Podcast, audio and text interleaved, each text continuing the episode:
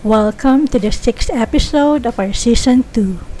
This episode, we will talk about friendship. First, I thought in my late twenties that I don't really have someone whom I can proudly call a friend, because simply, nobody knew me.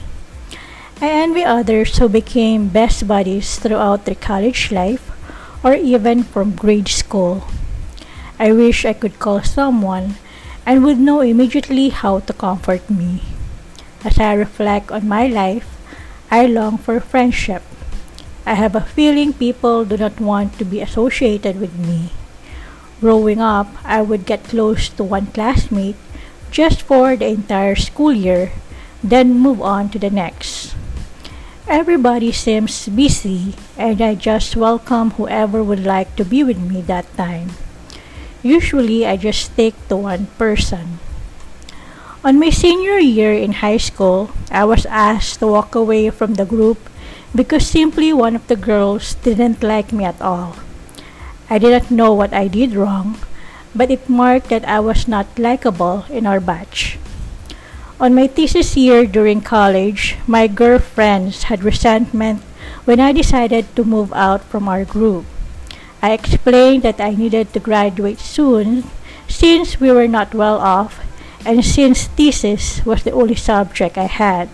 I wanted to finish it real soon, even if the friendship would cost it.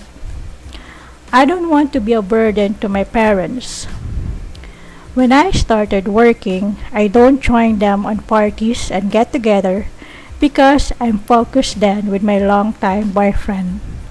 Also, I was told by my mom not to trust anyone that much because they could pull the trigger and betray me later. I've been very cautious on my relationship with others. The result was not favorable, and I don't have someone to talk to, to vent out, and I was so afraid that people will laugh at my problems and ideas. I then have anxiety and depression and longing to have friends. Everyone has their own life and seems I was left behind.